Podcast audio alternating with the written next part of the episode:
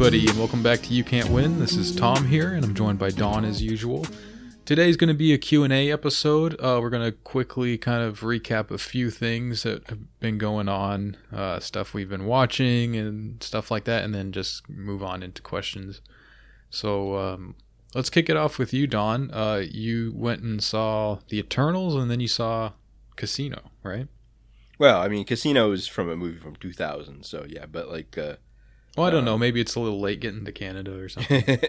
yeah, yeah, yeah. But uh, no, I saw Eternals yesterday, that which is like you know a Marvel movie, and uh, uh, Matt Chrisman has kind of said that his whole thing on it was that basically like if that movie succeeds, we are uh, failed kind of as a culture kind of thing because it's like it's like there's no pre-awareness really involved in it kind of thing like unless you're like a hardcore comics fan or something like that. You wouldn't know who any of these people are.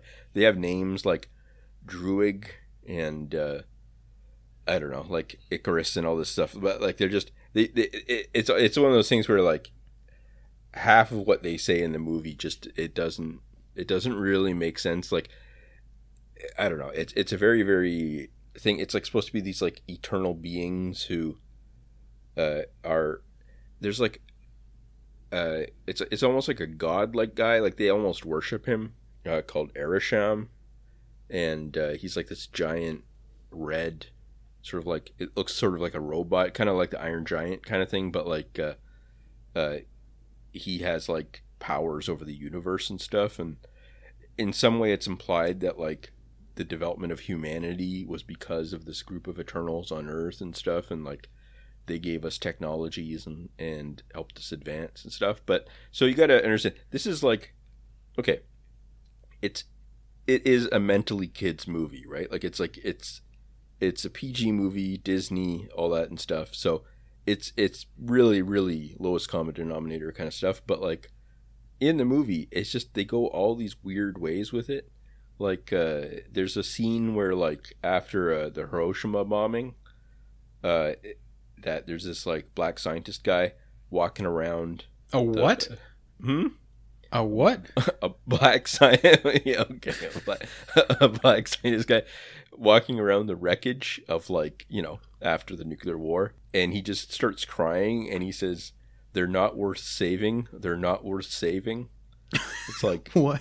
about like humanity and like stuff like that like there's lots of weird stuff in it like that where it's like there's like This is a satanic movie. it is. There's like there's there's a scene where like they're in like I guess it's like the conquistadors, whatever, like fighting the Aztec or whatever. I don't know the you know I don't know much about history, but like, uh, um, and they're like just chasing them down and shooting people and stuff. And there's like the war and stuff, and the guy just starts yelling. This isn't war. This is genocide. it's like okay, but this is like a this is like a kids movie, right? Like it's like I don't know. It's very it's very funny to me that like all these movies now have to be like they have to try to get like cred in them kind of thing like they have Yeah. to sort of make it look like uh it's uh somehow like you know doing justice to history or something like that stuff and it just ends up being really bizarre um there's a bunch of like famous people in it uh that are in it really just sort of like incidentally like like Salma Hayek is in it for like I would say her total screen time is maybe like five minutes or maybe ten minutes or something like that kind of thing. But you know, all the promotion and stuff she's out up front, you know, and stuff. And then like uh, Angelina Jolie's in it. But what they did for some reason in this movie is made her kind of like it looks like she's like deep on Xanax the whole time. Like she just looks sort of slightly confused and she doesn't talk much. And she's sort of usually in the background. At one point they actually have her drawing with like basically crayons on the ground kind of thing like on these little, little pieces of paper. And i'm like i'm like okay. I i had like you know just because i'm sick i'm reading like articles about it and stuff and it's like about how she helped all the other people around her with her like acting skills and stuff. And i'm like Mhm. i'm like she's basically i don't know mental in this. And um yeah i don't know. It's really it's really strange. And the whole movie they just have to constantly be like explaining things kind of thing because it's just you know no one knows who these people are right like i'm i'm sitting there and it's like Oh yeah, like Kingo and Druig and all this. I know. Just Oh, yeah. is this where Kingo came from? I Yeah. didn't realize that was a. yeah, I uh, didn't know what that was. uh, that Kumail guy. Um, Kumail. Nanjiani. Yeah. Yeah, he, like, and he he gets like he was really ripped for the movie and stuff, and I don't know. It just uh, he he actually there's like a you know the, the climax where they have to like fight the you know do the big battle whatever kind of stuff right like inevitable and these kind of things, but like uh, um he just like leaves. He's like I can't fight against these people. Sorry, I got to go. he just like leaves for like I don't know, which I thought was good because it's like it's obvious like I don't know, just all like reshoots and stuff and like just just like a total mess and stuff. I don't know, but it, it's funny because uh, you know obviously they they went through uh, sort of stages of grief kind of thing, like trying to sell the movie as being like transformational and all this kind of stuff, and like I don't know, they put like little things in it, like there's like a guy, like the the scientist guy is like a gay dad kind of thing in it, and just like it, I don't know, it's funny because it's like it's just a perfect example of them sitting down and like being like, okay, we've got this media product that is like part of our portfolio of like Marvel stuff, and we've got to like force it into uh, some sort of mass, you know, like it's got to be one of our big releases or something like that kind of thing, right? Like it's got to be. So they just, you know, it it they have to like somehow strain to make it like an actual movie and stuff, and I don't know, it's very funny. Right. And uh, but here's the thing, you know, it's very obvious people just don't go see it then if you don't like it. No, no, no. I am having a good time. I'm sitting there smiling, being like, "This is just so dumb," and so I'm so happy about it. I don't know. I don't know. It's just really, it's it's really really silly. So yeah. All right. I had like no opinion on the movie, and then you start describing it, and I immediately flipped to strongly negative. Yeah, it's, yeah. it's like mask off shirk, you know, yeah, sure, sure. It's yeah, yeah, yeah. demigods, and then there's some like robot god that they worship, uh, and they're all eternal. I don't know. It's trying to be like really like far out there kind of thing. Like that's the whole point of it is try to be like weird and like the other ones are not like you know other Marvel movies are pretty straightforward like I don't know like you got to fight the alien kind of stuff and all that kind of thing. And in this one they're trying to like make it more like you know there's whole sequences of them like floating in space and stuff like that kind of thing. Oh, the other thing that's good. I'm, I'm spoiling it because you, there's no there's no you know if you if you get mad at that there's just something wrong. But like uh, at the end, uh, one of the main heroes guys turns out to actually have been sort of a villain kind of thing. Um, and like uh, so at the end he's like, this is so good. This is so good. At the end he he uh he's basically like, well, I'm sorry. I I kind of like you know turned on you guys, whatever. And then, and then he flies directly into the sun. Like he just, he just, uh, he's he's standing there and or like floating or whatever, and then he just goes, "Okay, bye." He was on Earth, and they show him just fly directly from the Earth into the sun, which I thought was a great moment because it's just like, I don't know. Does he live there or something? No, I think he just, I think he just kills himself. Because after that, they're they, they're like, uh, after that, they're like, uh, where is he or something, and then they're like, he's gone, he's gone He's forever the- or something. Yeah, he's in the sun. it just flies into the sun. I don't know. I thought that was that's probably the best way that a uh, character's arc can end in a movie. Is just like okay, gotta go, and that happens a lot in this movie. Is like people just like leave or do stuff, or like they kind of like you know just get swept out of the movie or into it or again or whatever and stuff. I don't know. So yeah. So I'm just, I don't know. It's funny too because in, in the theater, I would say that like there there was like maybe a few people my age or something like that, but like most of the movie people there, it was mostly empty too, and this was for like the premiere of it kind of thing, right in our small town. Uh, most of the people there were uh, there was only like a handful of people there, and they were like in their seventies basically. So Mm. It was kind of funny because like I, I have no idea what they were expecting or were gonna get out of it or anything like that. I think it was just more of a getting out of the house kind of movie for all of us, and like Yeah, you yeah. know. So uh, yeah, At that age, it's probably not any more confusing than anything else. sure, So yeah. probably, I imagine they liked it. It was also funny because I had forgotten all of the stuff that like people's jokes about it. Really, you know, because they're just like ephemeral kind of little jokes online, and you just see something from the movie that's like, over the last year or whatever, and it's like okay, that's that looks dumb. So there's just stuff that would just happen, and I would just start laughing. Like uh, there's like a character in the movie that's deaf, Mhm. and uh, so they always do like sign language with her and stuff. I don't know, it's just, it's just uh, it's just funny because you know there's people you know what I mean like there's whole like Disney like uh culture like cottage industry kind of stuff like in the things probably like executives going to like some like deaf alliance of america meeting Yeah, or something yeah, like yeah. that and being like so you just i don't know it's funny and uh, in the movie like she can hear because she can sense vibrations or something like that she can hear what everyone else is saying but she's still like can't speak or something so she has to do the sign language and so it doesn't really it's just kind of you know and she's some sort of immortal super being that was created by arishem so it's like Yeah, figure it out, lady. Like you got all the time in the world.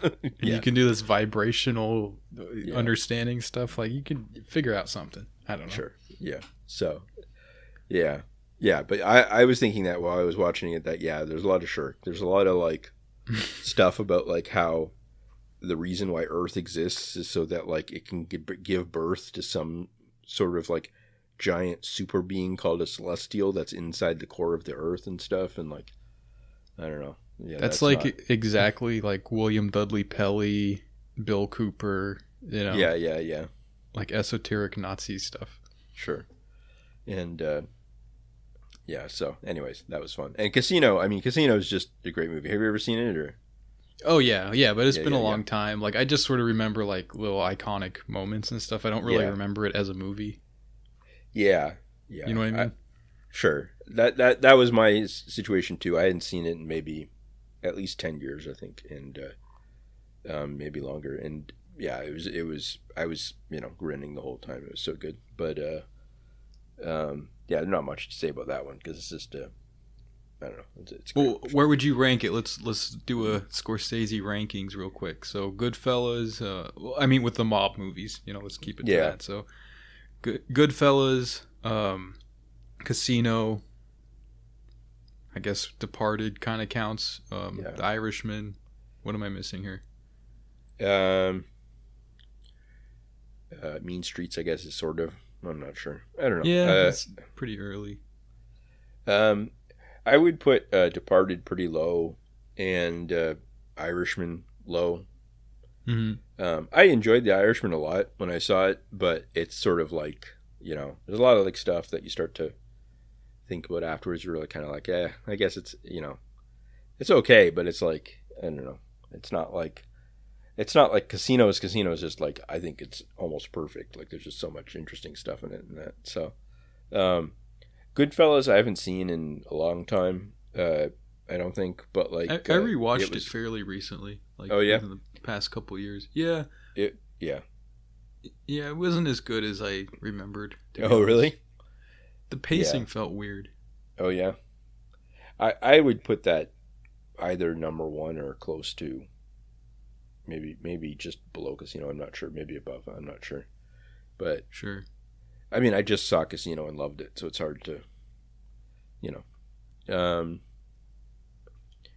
I think I might have rewatched a bit of Goodfellas recently, and then just uh, did you know just ended up watching other stuff. I was trying to make a rule that I wouldn't watch stuff I'd already seen, just so that I could watch more stuff that I wanted to see, hmm and uh, that failed and was a bad idea. I think because Just watch what you Yeah. want to watch. You know. sure, yeah, What's it matter?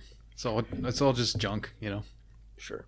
Um, you were saying that you uh, are watching some sort of YouTube thing or something, or uh, serial yeah. It's okay. So it, it's it's pretty goofy, but um, yeah, it's this thing. It's programmed to kill, uh, which is you know that book by Dave McGowan about serial killers. I don't know if you're familiar with that. Not really.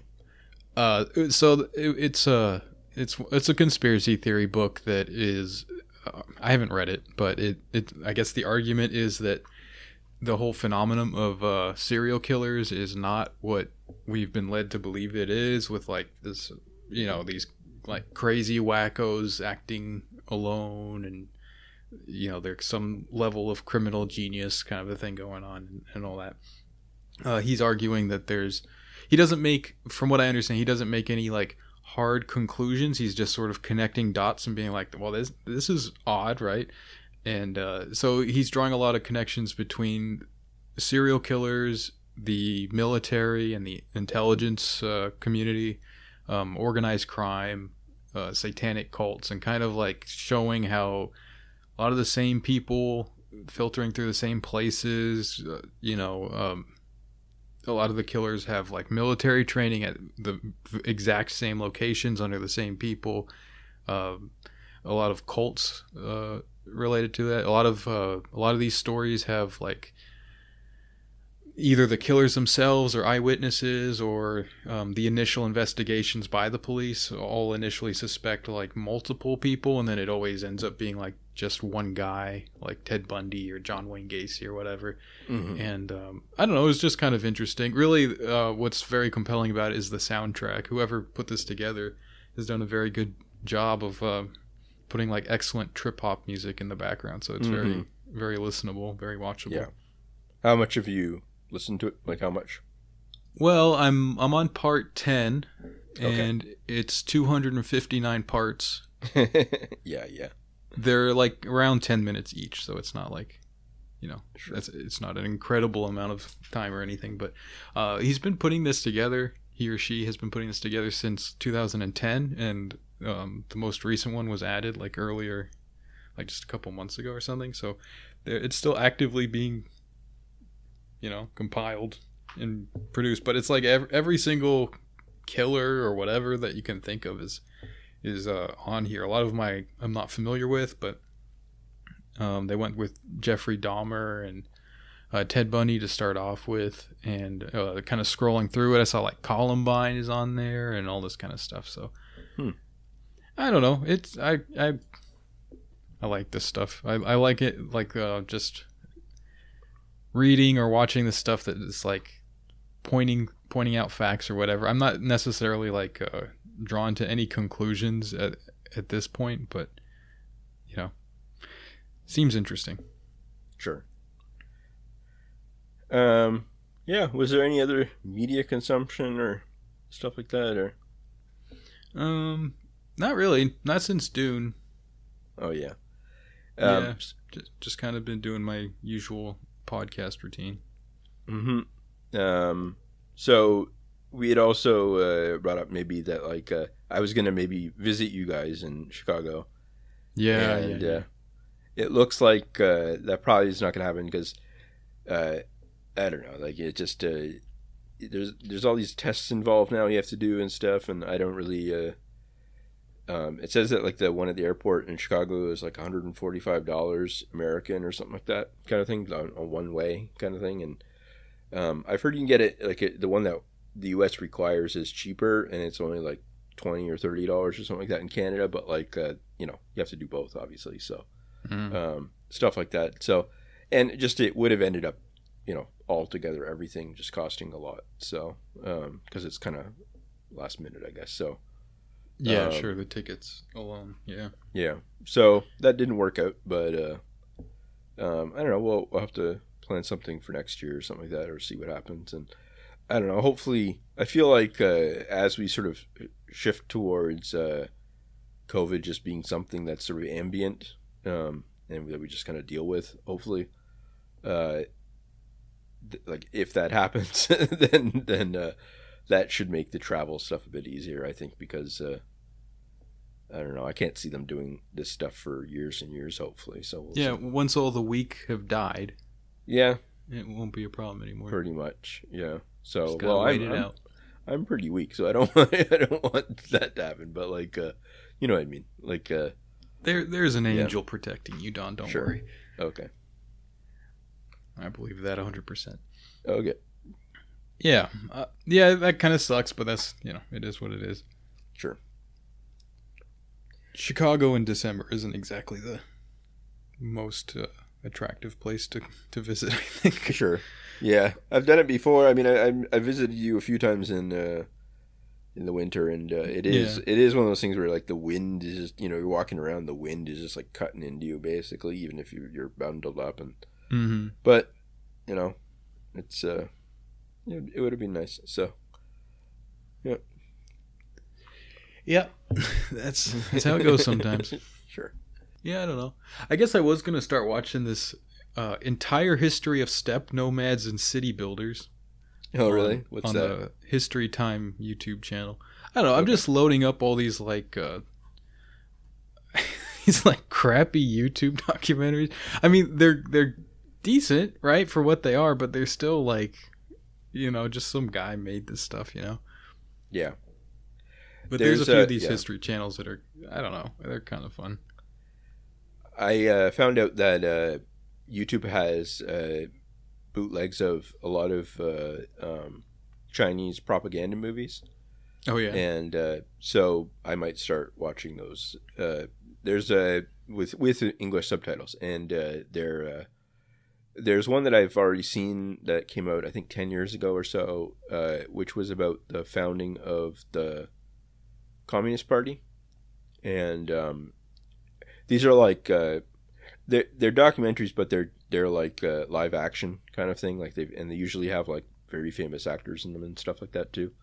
Um, and they're like set in different times. But uh, it, I've seen the one that's like uh, I think it might be called "Founding of a Republic." No, that that might be a different one. But like uh, there's one that's like I can't remember what it is. It's something to do with the party, and uh, it's uh it's funny because they just run through like because it, they can't leave people out, right? It's it's almost like a fancy dinner or something where you have to have Hmm. everyone's name tag kind of thing, and uh, so there's just dozens of times where it stops on a person basically and has like a little uh, sign beside them saying their name in English and Chinese, and uh, I think um, I've seen that in movies before. Yeah, yeah, and it uh, seems like a thing that they do in Chinese movies. and uh, it it there's just like dozens and dozens of people, and it's also sort of like stuff like uh, there's like a point where like uh, Deng Xiaoping is in I think he's like in Paris or something like that, or like on a dock or something in Marseille or something, and he's just like uh,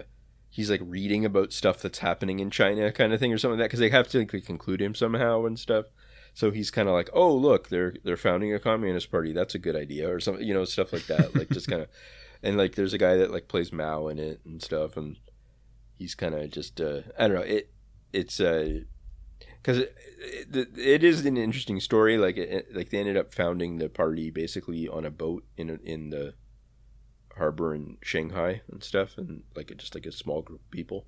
Hmm. um uh I think it was like 1921 or 1920 or something like that and uh um anyway so it's a it's I think it was like for the certain anniversary or something like that kind of thing um, that the movie came out. And then there was another one called founding of the army or of an army which is the about the pla being founded.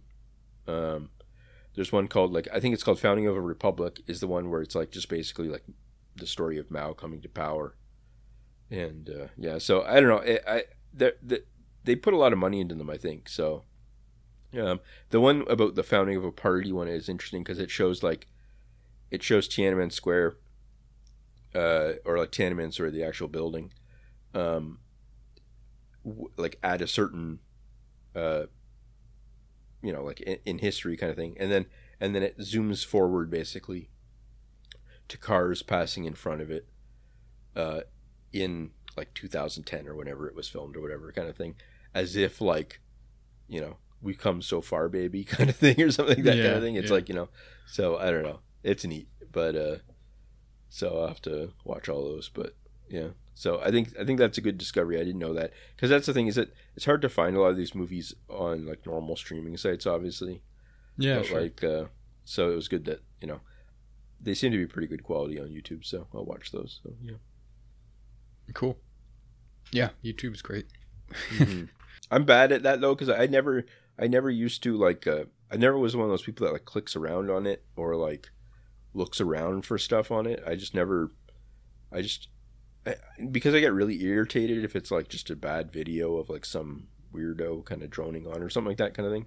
Mm-hmm. Um, but like uh, or you know the the not not that but like the boosterist kind of stuff where it's like really really excitable voice kind of thing and they're Oh, like, yeah, yeah. you know so i try to avoid that by just not spending much time on it but I, yeah there's a lot of stuff out there that i should be watching i think so you know Yeah, once you kind of uh, find a few things and the algorithm sort of learns what you, that you like that stuff and not the Yeah. like you know like the soy face thumbnail Yeah, stuff yeah, yeah, yeah. then uh, it starts to recommend you better things although i i really don't click on the recommended videos super often i i Mhm. kind of just have like my subscriptions list that i've curated over the years and just uh, whatever pops up on there is kind of what i look at Yeah.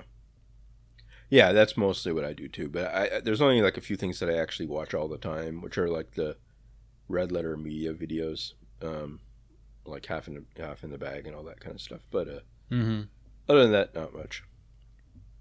Yeah, I think our most regularly watched thing is uh, America's Test Kitchen and like Yeah. food stuff. Mm-hmm. We're always watching that kind of stuff just to get ideas for like what to make, you know. Yeah, that sounds good. I, I, you showed me a little bit of that, but I never really followed up. I should watch that. Yeah, I I think it's a great resource. It's it's really like mostly where I learned how to cook was just watching this YouTube stuff. Mm-hmm. Cool. Yeah. So anyway, uh, want to get into the questions now? Sure. Okay. Yep. All right. So uh, this question just came in a few minutes ago. Um, how easy is it to get a COVID test in Canada? I had mild cold symptoms, young, healthy, and vaccinated, and wanted to be a responsible citizen and get tested. But after half an hour of research, I decided to just pretend I didn't notice my symptoms and carry on as usual. Yeah, this sort of confused me because uh, I, I don't know. It's pretty easy. I don't know what the catch was. I don't know if you're out in some rural area or if it's like uh, I don't know. Yeah, I, I maybe maybe it's like one of the things of like the transit involved or something. Like Hmm. you wouldn't want to like take a taxi if you think that you have this or something. I don't know. Like uh, I'm not sure what the catch is here because in my experience, it's very very easy to get tested. I mean, I mean, I only got tested once very early on in the pandemic, so I don't know. But like, uh, you can buy testing kits at any, uh, like pharmacy, I think, that are like okay tests for like twenty bucks or thirty five bucks or something like that kind of thing. So, I don't know. Maybe you think that's a waste of money or something like that too. I don't know. Like that. That's but I don't know. Uh, Yeah. If you're vaccinated though and you've only got mild symptoms and you just kind of keep to yourself, I think you'll probably be okay. Yeah, yeah, exactly. Okay. Um, okay, so the next one is going off your organized crime runs the world theory. What was the role of organized crime in early Soviet Russia? I believe the Bolsheviks funded themselves largely through organized crime, and Stalin was especially involved in that. And I think that sort of upheaval would be a great opportunity for people who have violence and organization to step forward into more legitimate and solid positions. Um, I, I think that's very like reasonable, a, a very reasonable assumption. I don't know the ins and outs of that.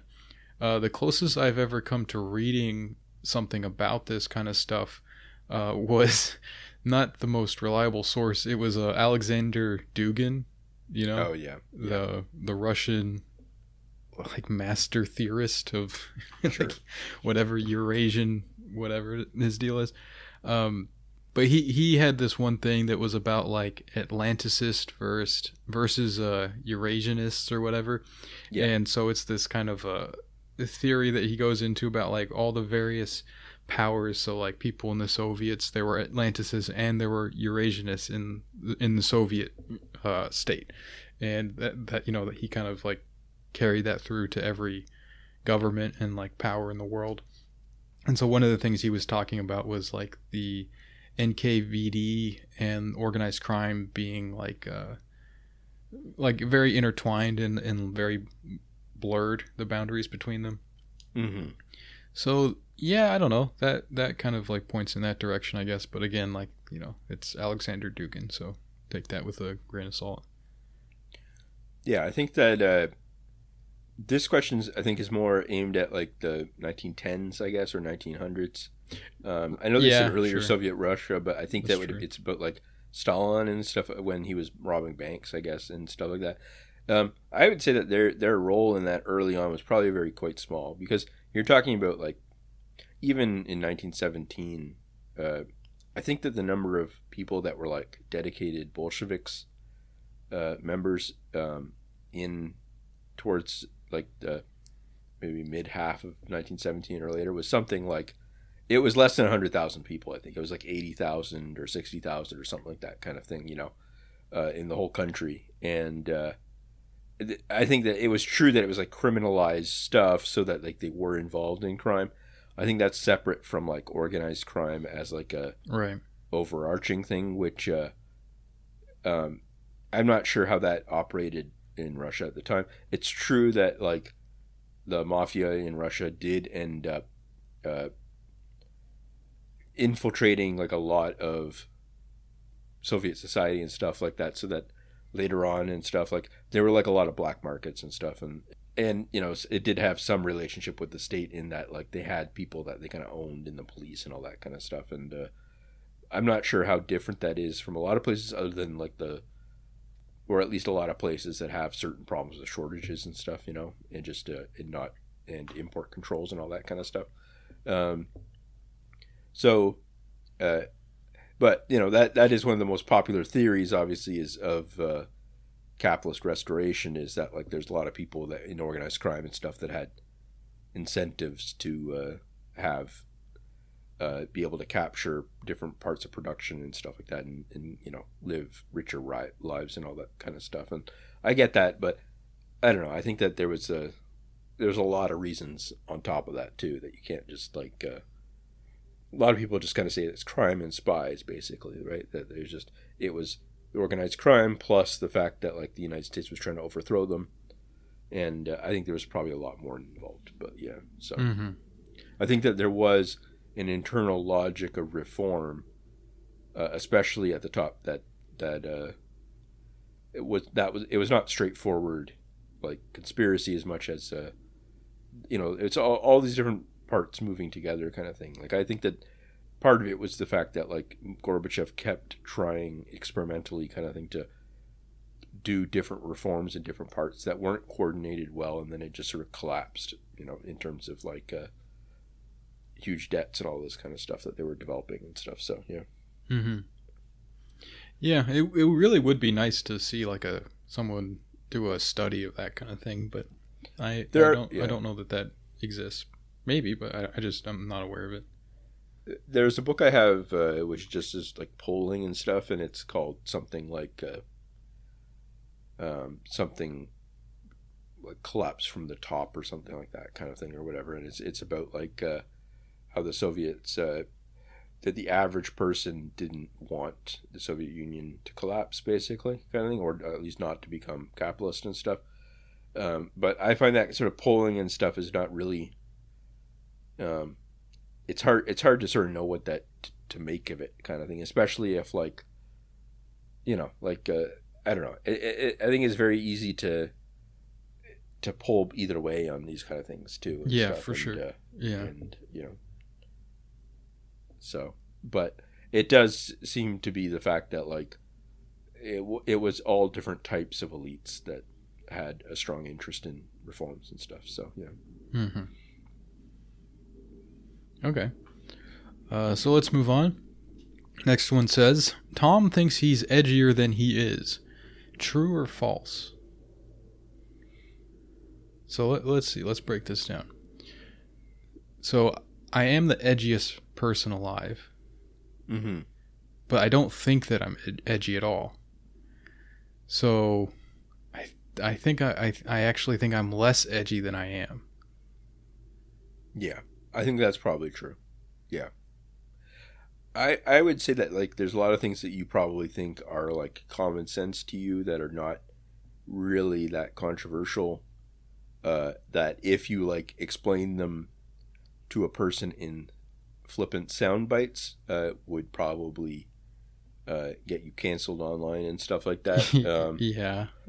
but but like uh, um, I think it's probably true too that like at the end of the day, uh, you're not like you're not the kind of troll that like, uh, well, at least as far as I know, that would like harass someone's funeral or something like that. yeah. So. Um, yeah. yeah, I kind of leave it at the at the keyboard.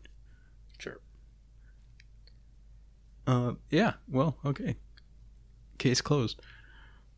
Um, is it the misogynist in me, or did they at some point stop enforcing you should actually sound good for hiring radio presenters, particularly if they are female? It feels like every other presenter on NPR and the likes is either doing vocal fry or sounds extremely nasal.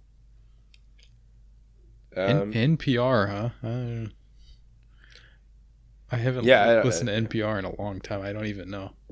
Sure, I don't know. Yeah, I'm not sure what they're listening to. Um, I don't know.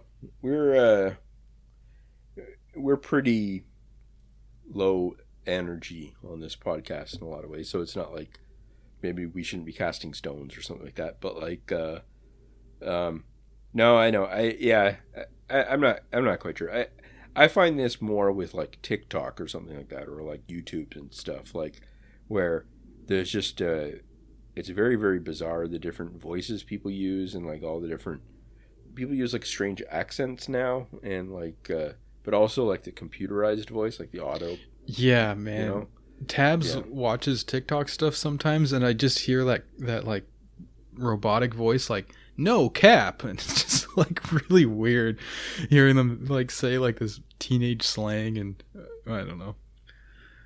mm-hmm. It's very strange. Yeah, I, I really don't know what is going on in the in the real radio world. I I mean I I guess podcasters uh, run the gamut as far as vocal quality. You know, you have uh, very sonorous voices like ours, and then you have uh, not so good ones. Mm-hmm. All right. So next question: uh, Should you try to keep in touch with old friends if you're always the one who initiates contact? On the one hand, it feels right to fight against inertia and reach out to avoid isolation. On the other hand, maybe they really don't like you anymore, and you should stop bothering them. Yeah, I had this problem uh, for years where uh, I would, uh, I would like, you know, because of depression and stuff, I would just like self isolate a lot, kind of thing, like just cut off all contacts. I would do things like basically shut down my Facebook or whatever, and just like not talk to people. Mm-hmm. And uh, I think that like people are so busy in different ways, like in their own weird ways, that like, you know, they might like reach out here or there, but most of the time it's going to be like, okay, that like it's basically like okay, that person's in some sort of weird state right now. I'll, uh, you know, it, it, you know I mean. They just sort of they just like okay, that's that kind of thing. You know what I mean? They just go okay, well maybe they'll reach out later on, stuff like that. Like where uh, it becomes more kind of like your position to be, you know. Uh, and there's, you know, and if you're always in Machine contact, there might be, you know, they might just be busy or something like that, or not really thinking to do that or whatever and stuff. And um, I know, I know, for me, a lot of the time, it's uh, people, uh, people think that I'm more busy than I am sometimes, or something like that kind of thing. I think, or like that, like uh, there's some reason why they shouldn't contact me or something. You know, I mean, like I don't know it, a lot of the time it's just it's just miscommunication confusion stuff like that so um, i think it's true that like yeah there are people that like you just gotta have to keep bugging or else they won't get back to you and stuff and you know there is sort of a limit to that maybe but like uh, um, i don't know uh, it's just uh, i guess you gotta have to ask yourself at the end of the day like what you want out of that interaction and stuff like that too right like, Yeah. like Yeah. You know um, It So, depends but- how oh, old these yeah. friends are. You know, like if it's like people you haven't talked to in twenty years and they're like sure live in a different country or whatever. You know, like they're completely. Uh, Yeah. You know, what are you trying to get out of that exactly? Sure. You know, like it, yeah and maybe you're just trying to say hi or something. Um, but if it's somebody who like you just used to hang out with a bunch and now you, for whatever reason, COVID or whatever, you haven't so much anymore and you want to just get back into that, then that that's another thing and you should probably keep on that, I guess. hmm I, I find it like probably the least probable thing is that uh, the person just like flipped to they don't like you anymore, you know? sure Like that's probably Yeah. the least likely thing. hmm Yeah. Yeah, like um, I, I know like me, I, I'm I almost never feel the impulse to do this to like reach Sure. out and initiate contact with people. So it's Yeah. almost always people reaching out to me, which is like I know that's not great. Like that's kind of a, a shitty thing to do, but it's just like it doesn't doesn't cross my mind. I don't know. I, I it's always uh, uh like incidental or um you know it's not i'm not like trying to avoid people it just uh doesn't occur to me Sure. so yeah yeah i, I don't know i it really depends on the situation but i i would just keep trying i guess Yeah. okay um next one says that one pope who caught the plague died of the plague was obviously not in god's favor that one president of the united states who caught coronavirus survived coronavirus was clearly in god's favor Hmm. Well, you know, obviously, like these things can go either way. Like maybe they died of the plague because otherwise they would have uh, had some worse fate. Otherwise, you know, and then if uh, you know maybe the president just got coronavirus as like a, a attempt to sort of like shake him up a bit, wake him up a bit, see what's going on or something like that. You know what I mean? Like just to it was put him a, on a better better path than he would have been on. stuff. it was a test of our faith like dinosaur bones you know? Sure, exactly. Yeah. Um, so, th- all this stuff like this, like God's favor and all that kind of stuff, is, is to me is always like, I don't know. I- feel like if if uh, if there is some sort of like plan to the universe, it's probably so complex oh yeah of that course like that like trying to divine whether or not someone has favor or something like that or whatever, it'd just be like impossible. Especially when you boil it down to like really crude things of like who has the crown you know? Like Sure. that I, that falls apart really fast if you scrutinize it at all. Sure. I, yeah i really doubt that's how things work. Um, all right let's scoot on to the next one here. How can i submit my idea for a mini series to netflix? It's about a kick-ass girl boss journalist think melissa mccarthy who, while on board a flight to DC to cover the first female president's inauguration, hears the pilot utter a phrase that she knows is code for far right sympathies. Think, let's go, Brandon. And proceeds to go Rambo on flight attendants and air marshals and fight her way into the locked cockpit to discover the pilot Michael Otto, throwback to Mohammed Atta, played by Flula Borg, who is a 10th generation German American that for some reason talks with Hans Gruber's cartoonish German accent, is a QAnon follower and plans to crash the plane into an inauguration there uh, into the inauguration ceremony, a plan which is stopped by our brave journalist asking him if he has got no shame and awakening his conscience. The final episode covers our hero's trial, think the movie Sully, for having killed an air marshal on her way to the cockpit in which she is acquitted because it wouldn't have been necessary if the white male air marshal had listened to her instead of mansplaining how she is not allowed to breach the cockpit door. Elfin. Yeah, that sounds great. I don't know. Sure. Um, hmm.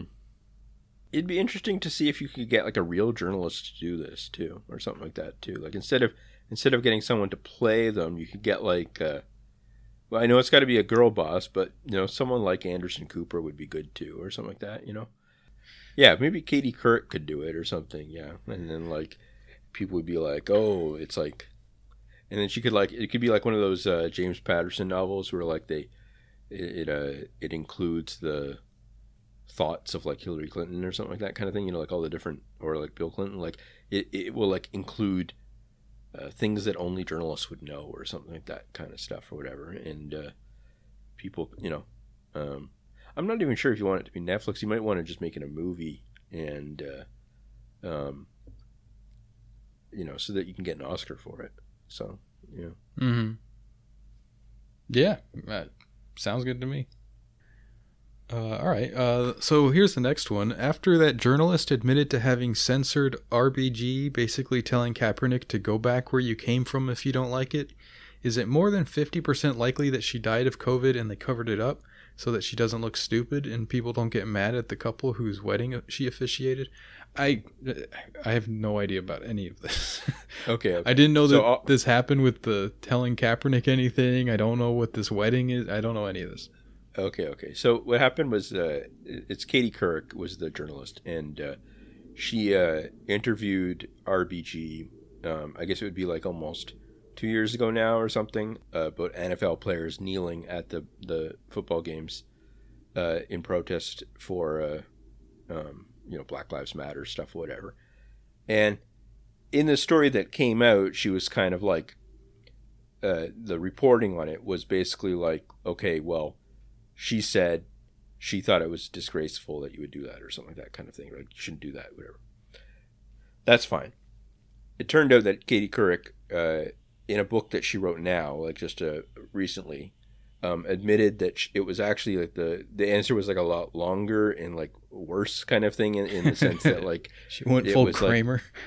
yeah, basically she went she went on and on about like how, uh, um, you know, she's like imagine all the privileges that you get from being in this country and stuff like that, and and all this kind of stuff, and like that they should be grateful for it and all this kind of stuff. Really, really like, you know, uh, going deep into uh, anti Black Lives Matter kind of stuff, and uh, so Katie Couric was basically like, well. I think maybe she didn't understand the question. So I, I'm gonna and she like called David Brooks and stuff and was like, Here's what I've got. Should I like it basically it was like a whole thing. It was like a very, very clear situation where she uh held back the answer, even though like, you know, if you're an interviewer you're supposed to do the opposite, right? You're supposed to like lay it all out there kind of thing. And instead she was like, Well, I don't want to like hurt her and uh, she was still on the Supreme Court at the time. Obviously, she died in office, but like, uh, um, that's like uh, it's pretty, you know. And uh, so anyway, so this guy is saying that uh, um, she RBG probably died of COVID, and uh, they're trying to like hide it so that she doesn't look stupid. Um, and do you remember this the wedding thing? Whatever? No, no No. idea. there was a picture a few days or like maybe it wasn't that long before she died um, of her at doing like officiating a wedding even though like covid was on and stuff like that and stuff. So it, there's like this funny picture of her just kind of standing there with the couple there and stuff and it, i don't know. It, it was one of those things where people were like going like why uh, is she allowed to do this? or something like that kind of thing you Mm. know and uh, um, and then she died shortly after so yeah. All right. I don't know. I I saw the Kaepernick documentary on Netflix the other day, and I was scrolling Yeah. through, and the thumbnail has him standing in front of a light, and he's got this big afro, like a '70s style afro, you know. yeah So the light is illuminating his afro, so that it like forms a halo around him, and he's like standing there with like his arms crossed. And I heard that I haven't watched it, but I heard in this documentary he compares uh, playing in the NFL to slavery. Like, like he says it's the same thing. It's the same oppression, you know. That's funny. Which is, I mean, he, that he's just on another planet. Yeah. I know that's crazy. The Halo thing is what really got me. I was like, "Are you serious, man? You kneeled, Yeah. for- and this is like your big, your your Jesus now." Okay. Yeah. Yeah. Yep. Um, but anyway, the Katie Couric stuff was just funny because uh, she she openly admitted that like, you know, her job as she sees it was basically to protect powerful democratic figures and stuff like that. You know what I mean? Like, Oh yeah, like- yeah, yeah. and uh, no, like the the self awareness of it was maybe I shouldn't have done that or something like that. But like you got to go, okay, well, what else are they? what, else are they hiding from you, kind of thing, you know? So it's like, yeah, Mhm. I don't know. Okay. Um. Next question here says: Is it possible for animals to have a religion? So in Islam, all animals are Muslim, aren't they? yeah, that's the the famous catchphrase. Um, yeah, so like religion is kind of construed differently in Islam, right? Like uh, we have the word deen, which is you can say that uh, it, it definitely means religion. Like it, it can mean that, but it's more expansive. It can also just mean like a a way, like a way of life or something. It, it's it's uh, Sure. it's possible for someone to be like for for you to talk about someone's deen and for them to not subscribe to any kind of religion. Like you can talk about the deen of like atheists or or whatever. And um so yeah, animals could you could certainly say that they have like a deen. Uh, that that really wouldn't be an unusual thing to say. And there's also uh, some ideas that I found pretty interesting, but I don't think they're like uh, like any mainstream thing. But they're pretty interesting about.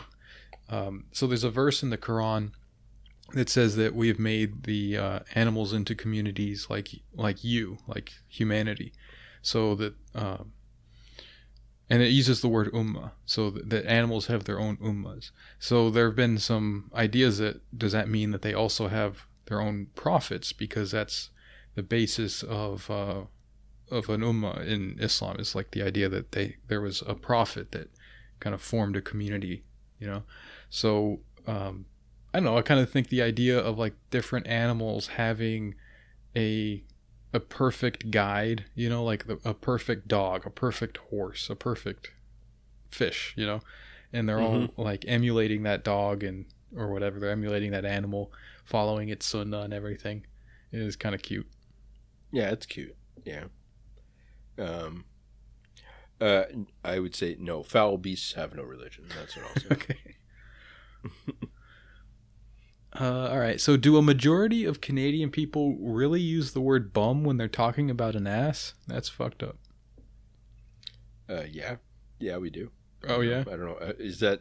Do you not say that in the United States or what's up? That sounds very like British, sort of inflected to me. People don't really say bum unless they're talking about like a homeless person or something. yeah. Yeah, we say bum. I think Is that's that a common. thing. uh, like uh, how rude is that? Like you you could say bum around a kid, I guess, but it, it's a little bit unusual. But I guess you could say like, oh, he fell on his bum or something. yeah, it's not rude. It's kind of like that, like almost like kid level appropriate sort of Yeah. thing. Okay. It's like saying pee instead of piss. Yeah. I, I, I like to say pee. I don't like to say piss. Me either. Yeah. The this kind of sounds too much like the act. Sure. It's kind of gross. Yeah. Sounds vulgar. Yeah. Um, okay. Uh, so, for people who are supposedly most open minded about gender and sexuality, liberals sure do love closeted gay as their go to insult against anyone they don't like for whatever reason. Um, maybe they used to. I don't. I feel like I don't see that very often anymore. I, I see it a lot. I think. Oh, yeah? It's- they I, still do- yeah.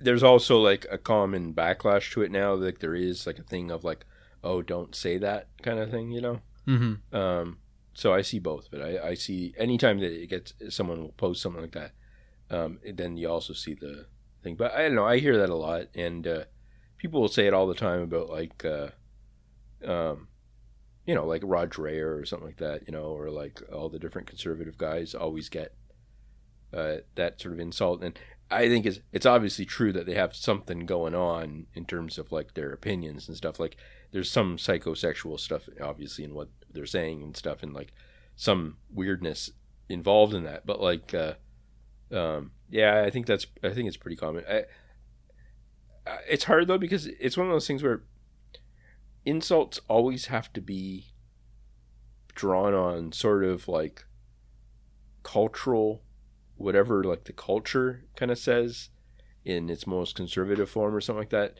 is the bad thing to be kind of thing you know like uh like you can't insult someone just by saying what they are basically right like in terms of like Mm. uh it, it, not like i mean if, unless you're like using a slur or swearing oh, something okay. like okay. I was thinking But, like, yeah. well, here's a you can't just yell at someone like that's conservative and yell conservative or something like yeah, that yeah. kind of. Okay, I, I hear don't what you're saying. Yeah, yeah. you have to be like you're a fascist or something like that you know Right. and uh, and that's also why it doesn't really work that well if it, if they are a fascist kind of thing because you just yell you're a fascist and they're like, "Yep," kind of thing, you know, like. Uh, but like, uh, yeah, I mean, that's why people tend to yell swear words or slurs or insults and stuff like that, uh, even if they're progressive and stuff like that in other ways, because uh, it has to hurt somehow. It has to be something that like is shameful or something like that kind of thing. So yeah. Mm-hmm.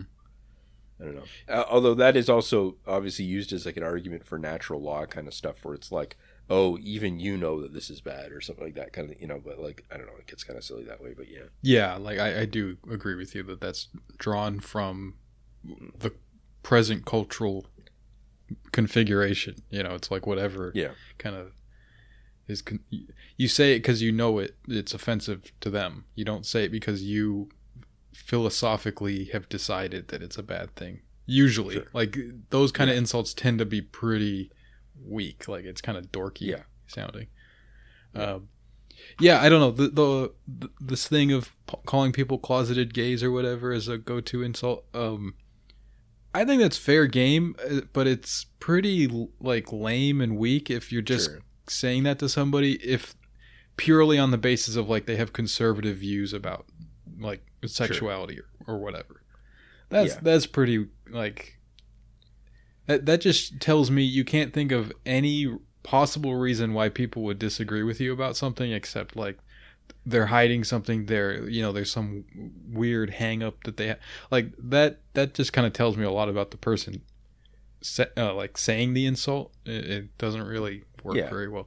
Now if someone is kind of apparently sort of like in you know a closeted gay person who is like anti-gay or something then yeah go right ahead. Uh, that's a clear and obvious sort of thing to like point out you know Well, a lot of it ends up coming up. I think I think the more reasonable time that it comes up is when the people, uh, the like the target, uh, is sort of like protesting too much about it, kind of thing, in the way that like they're going on and on about yeah like sure there's true sexuality. people get like, weird really about it, for sure. and you know, and and uh, I get that, yeah.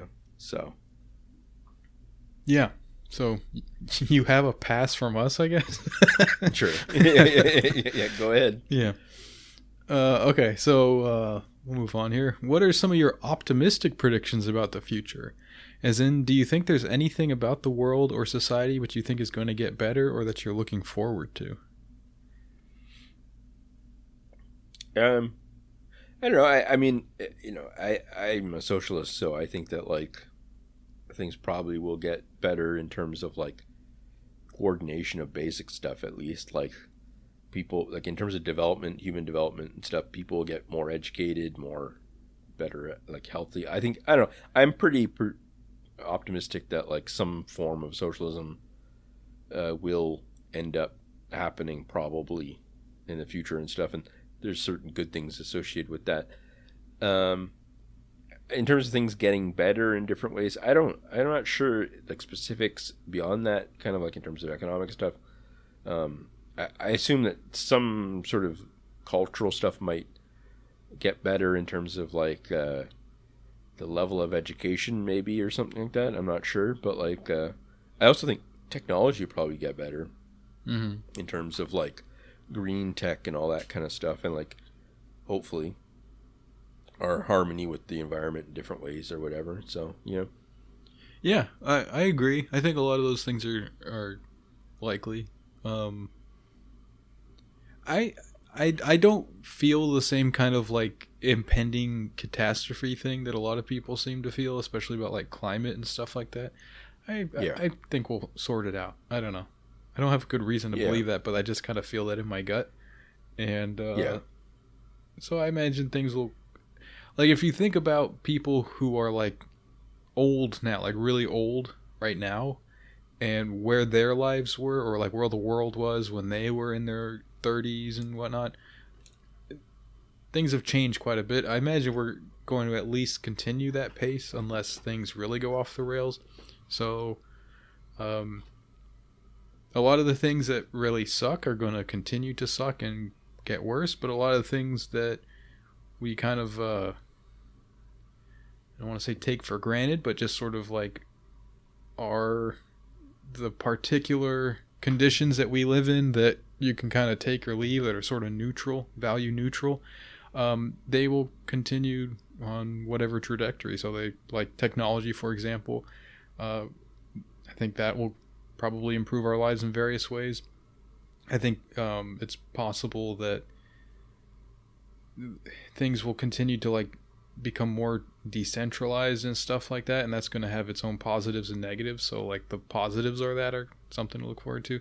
Uh, yeah I, I think there will be major changes as we kind of get older and as time goes forward and whatnot um, and that uh, some of those changes will be pretty massively negative but there will be positives to them that we will be able to enjoy you know just like we can uh, say like coltan mining is is pretty bad, but we do get to have little phones in our pocket that have access to the internet, so that's cool, you know. So stuff like that. Mm-hmm. Sure. Uh, all right. So should sex robots be held as sinful? Uh. So what sin would it be here? I don't think it would count as fornication or adultery. I think it would be more like a masturbation level sin. Yeah. That would be, I think, in traditional Catholic thing, it would be, yeah, not. Uh, it would be considered sex for uh, non-procreative purposes or whatever. Unless, um, unless there's a, you know, pregnant robots like they got pregnant men emojis. They got pregnant men, pregnant robot emojis. yeah, yeah. Um, yeah, I mean, in, in, my my particular viewpoint, whatever, it's not. I don't. I don't think that. Uh, I don't know. It's just. It just seems weird to me. I'm not sure I'm gonna dive into the theology of it, but yeah. Um. Yeah. So and and the people that whenever they post the pictures of the people that have these things, whatever, or some you know the dolls, whatever, they don't seem very happy. I don't know. They seem like their lives are not in a good. you place. think? Yeah. yeah. So for sure, and uh, they're always at like that, like different conferences and stuff and whatever. I don't know, very very strange. Yeah, to me, it's like if this is even like if you're even considering something like this, uh, I'm not worried about that particular thing. It's more like w- what has brought you to this place, sure, where this is a real like decision that you're pondering. I, I think like uh, at that point, it's like time to consider some things about the way your life is going. Yeah. And they like give them names and stuff and yeah, film them and know, a lot lots of strange stuff going on there. You know, it's sort of like you know, you know, uh, kids with imaginary friends that take it too far. Yeah. Do you know what's scary is that like to me is that like how how how do people walk around the world like just going through their day whatever with like all these people around them and like half of them have stuff like this going on or something. You know, like, I don't know, just I mean, you know what I mean. You just walk around, you like see someone, and you're like, you're like that person probably is like a, a QAnon person or something like that. You know, like just different strange things going on. It's a, it's a strange planet, very very strange place. I, my assumption is like everyone around me is like making six figures and they have a like a very active social life. They're all happy. I don't know. Like people talk about getting depressed going on Instagram and seeing all their friends like kind of showing off. Oh yeah, yeah. I I feel I don't really get depressed about it, but I feel that way about just like just normal people walking around. That like oh, yeah. I just assume they have great lives. You know, I don't know. Oh really? Yeah and it, I know, it doesn't make me feel bad or anything. It's just uh, that's my working assumption. So when whenever something like becomes apparent to me that like oh all these people are miserable or like there's this weird thing that like probably affects like every other person that you like just see on the street or whatever that's like every single time it's surprising to me i have basically the, the sort of mindset of the people that think that they're being uh gang stalked basically kind of thing. Like the people that like you're walking down the street and you just think random people are gonna like try to stab you or something like that, but like constantly kind of thing. You just see people. Uh, I've got that sort of like as an underlying bass, uh, sort of like drum, sort of like a hum, like a hum there. That's kind of like there. I just sort of assume that people are trying like out to like get me or like to to uh, somehow ruin it. Which it's strange because like I also have like a lot of like positive views of like humanity in different ways, kind of thing of like socialism and stuff. they want to gang stalk me to help me. yeah, yes. but uh, I do have that sort of like underlying thing where like I just uh, I feel like everyone's about to turn on me or something, and I'm just like, oh. Yeah. So so when I hear stuff like this, I'm like, oh yeah, that makes sense. Like all the different sex robots or whatever. I'm like, oh yeah, Mm-hmm. that that's what these kind of people are up to, the humans or whatever. So yeah, yeah, yeah. So What was I going to say? Oh yeah.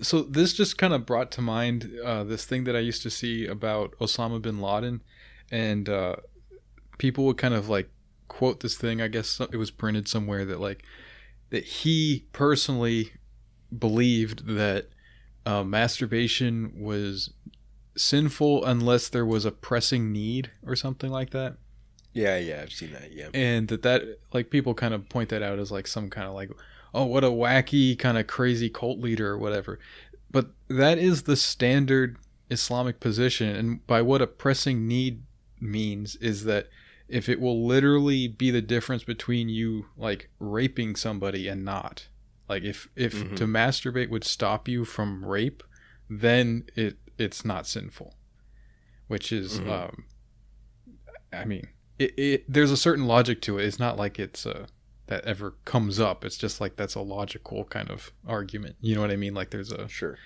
it's not like that's something that I think anyone really uh, sees very often as a as an occurrence. But um, so I, I don't know where uh, that is tied to Bin Laden exactly. Like maybe he was just asked this at once or something, and he kind of just gave the textbook answer. But that's just the standard Sunni position. So. Um, that always Mhm. kind of bugged me when it was like, look at all these weird, look at this weird guy. I was like, well, that's what, that's just what Muslims believe about this. So, I don't know. Sure. You're just kind of Yeah. framing it in this bizarre way, you know? Yeah. But to be honest, you believe that about everything else that he said at any time. Well, Yeah, but let's take it case by case. sure. Yep. Um, anyway, um, oh, here we go. Uh, hello, losers. This is a message from Shadow Tom and Shadow Donald. Tell your idiot audience to tune into our far superior podcast, You Can Win, which is all about real estate speculation and cheating on your hot wife, while we stroke our goatees and laugh at you. Mm-hmm. All right. Well, snuck in a, a plug for another podcast there. I should have screened that. Sure. Uh, oh well. Got us again, Shadow Tom and Shadow Donald. yeah, yeah. but yeah, nice to hear from him.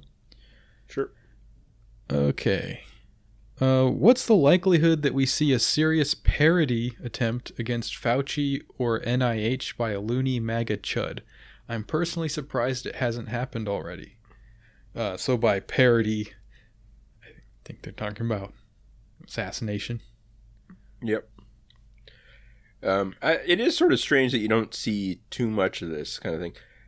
I don't know. I w- like, you know uh, what I was thinking about? I, I was literally thinking about exactly this thing, and that it's kind of like ISIS never attacks Israel. Oh yeah, yeah, yeah. QAnon never Yeah. attacks Fauci. So maybe Mhm. QAnon is actually like Fauci's thing. Sure. It's like somehow, you know, four dimensional chess to gin up vaccine sales or something. Yeah, yeah, yeah. He's making huge bucks off of this on both sides. Did you see that story about Greece where uh, doctors were being bribed to inject uh, patients with uh, just sterile water or something like that kind of thing, like so that uh, instead of the vaccine, but then record them as the vaccine, so that Oh, like, they, I heard uh, about that going on yeah. in like uh, Central America or South America or something. yeah, Like- but but they uh, then the doctors in- injected them with the normal vaccine anyways, and just told them they didn't. and uh, that was what the story was. And it was kind of like we got them, we like took their bribe, and then did the normal thing we are supposed to do anyways. I don't know. That's kind of that's kind of it's not really ethical, but like it, it is kind of funny. So Yeah.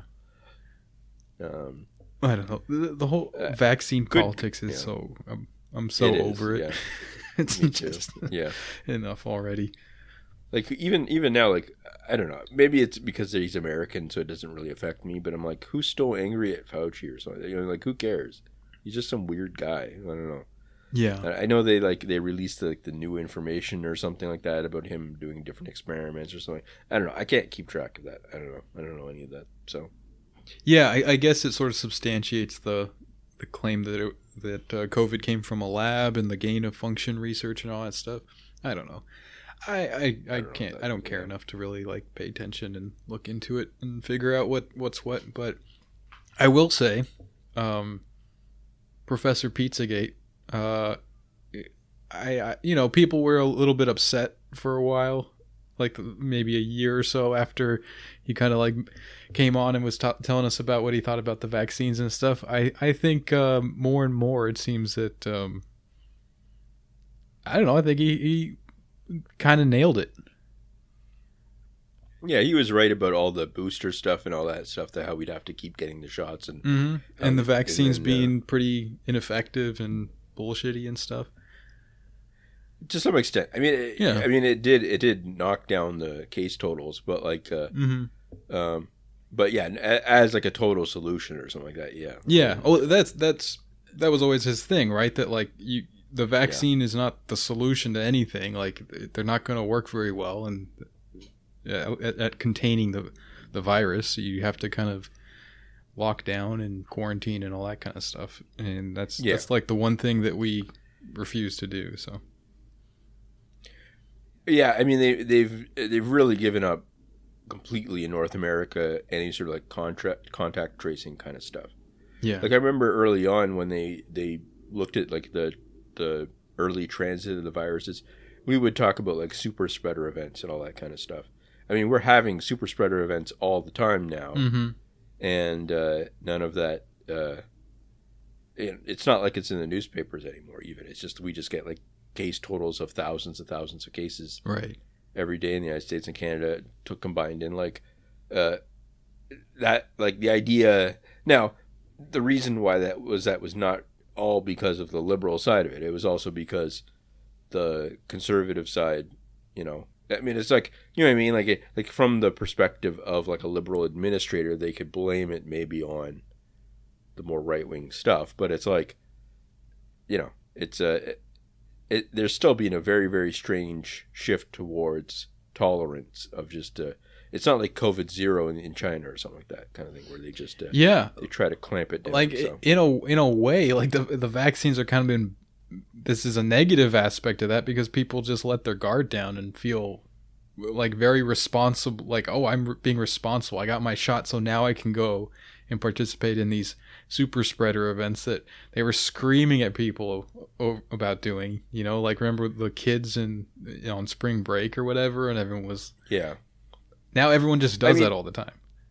Well, the difference is that like, eh, I mean, the vaccine does change that uh, in a way, but like, well uh, but not enough that it's just like problem solved Yeah. i mean I know, sure, but I mean, in the, like a lot of the cases that are existing now are from people that have not been vaccinated and stuff. So it's not like, it- you know, I mean, like it's, it's, uh, it's, it's, and it's been hard to sort of force people to get vaccinated and stuff like that too. So it's like, yeah it, it it ends up being like the political culture war in the United States between Republicans and Democrats. Like, ends up filtering it through. So when people hear stuff like Progr- Professor Pizzagate talking about this kind of stuff, they hear, "Oh, this guy's a Republican," even though it's funny because a lot of what he's saying is almost like more liberal than, I mean, more you know, left, whatever, than the official left line, which is basically like we can tolerate. Uh,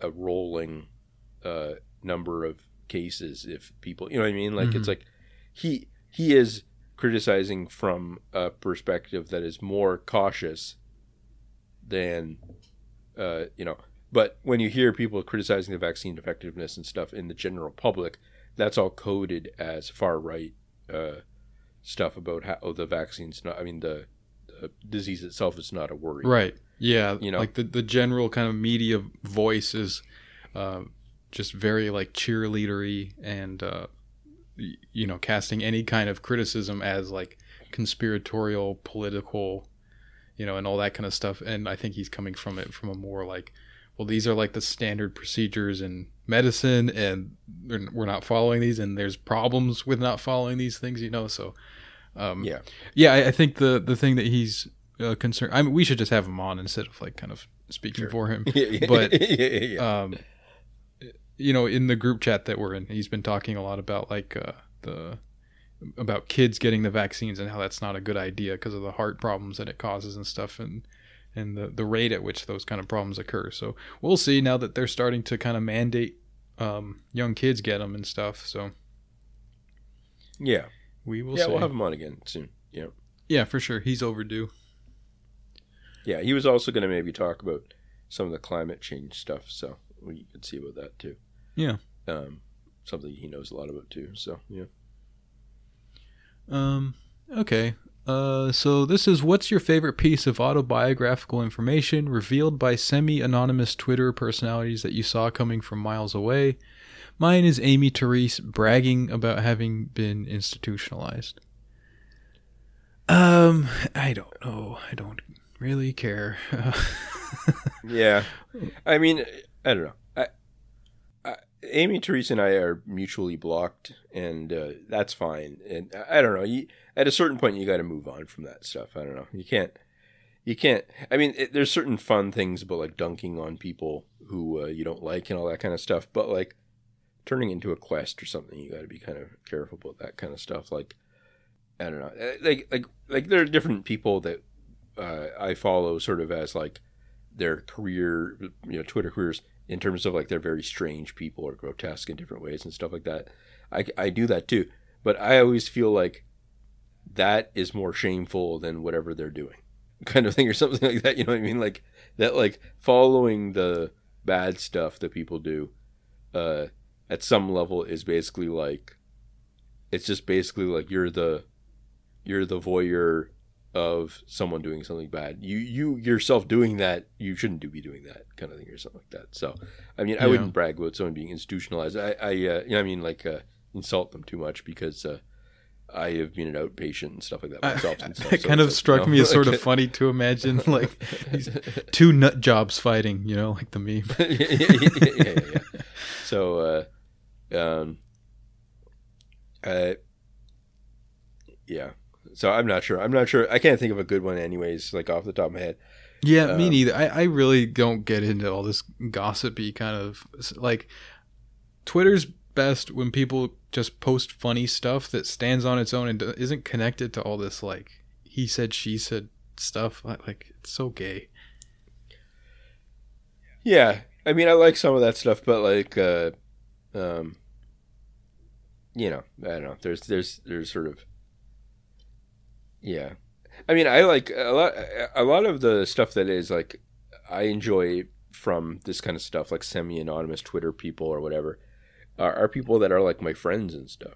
Like they're not like they're not like the I, the stuff. I'm not like negative against it. You know what I mean? It's more kind of like I find out something about someone that's really funny or something like that or whatever, or like is strange, and uh, it makes me think better of them usually. So I don't know. That's you know, Sure. it's not like uh, and uh, because there's lots of people that we know that like just uh, they have different things that have happened in their lives or whatever and stuff like that, just totally off the wall or whatever kind of thing. So I mean, even stuff like there's like a poster named Sober Boner, you know, Mhm. and uh, he was shot like three times or something like that. Oh, that guy, yeah. And, and so it's just That's pretty funny. it's it's uh he's he's he's he can be a bit wild, but it's like stuff like that. It's like I don't know. It's neat that uh I don't know. You just it, it's it, it's it's that meme of like comparing real life to the internet and stuff like that kind of thing. When you're in real life, just kind of walking around and just like everyone's seems kind of like a bit boring or whatever kind of stuff. Yeah. compared to like stuff like that. So I just I thought of an answer for this one. Brace Belden, you know, TrueAnon, he works right down the hall from me at Langley. oh right. Yeah, we have probably passed each other tons of times in the in the hallway and like never Sure. connected the dots. So that'll be mine. Sure. That'll be my answer. Okay. Sure. Um, okay, let maybe wrap up with the next one here. Sure. Okay. All right, so this will be the last one for today. Uh, why is the word prostitute being replaced with sex worker, worker by people who believe there should be no stigma in being a prostitute slash sex worker? Like, I would not grimace and whisper woodworker every time someone says the word carpenter because I actually don't think there's anything wrong with being a carpenter. I don't get that either, to be honest. Uh, I like prostitute seems always like a technical term to me, not like some kind of slur thing. But uh, you know, people just kind of like decide things are bad words now. So I, I don't know. But it kind of makes sense for them to be the ones deciding it, I guess.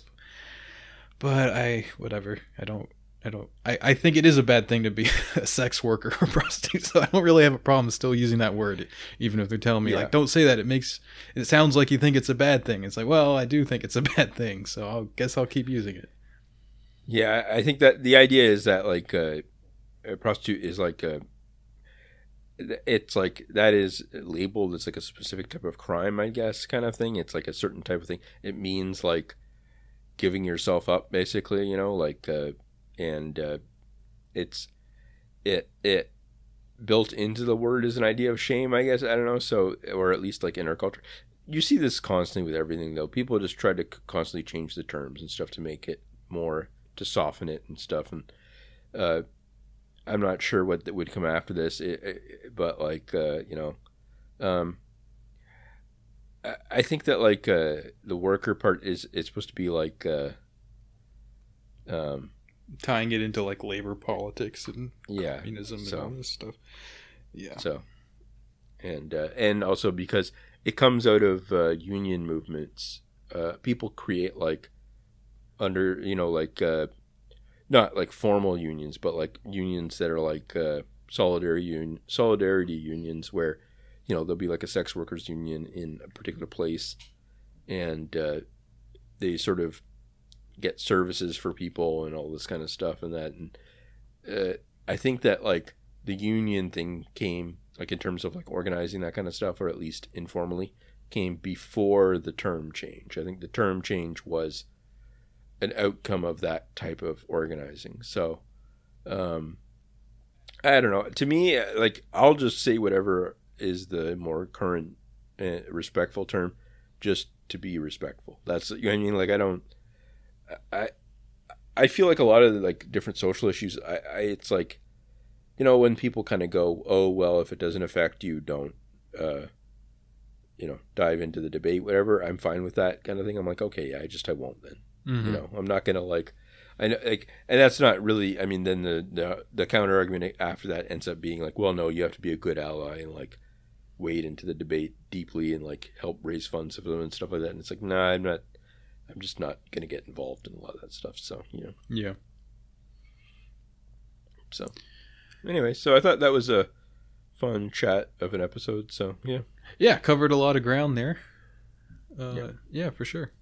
Cool. All right. So uh, thanks for listening, guys. If you like this episode and you'd like a second episode of You Can't Win Every Week, you can get that by subscribing to our Patreon for $5 a month. You'll get that as well as access to our Discord where you can chat with us you want to send us anonymous questions to answer like we did on this episode, you can do that by going to our Twitter account at You Can't Win Pod, and uh, you'll find a link to the Curious Cat pin there.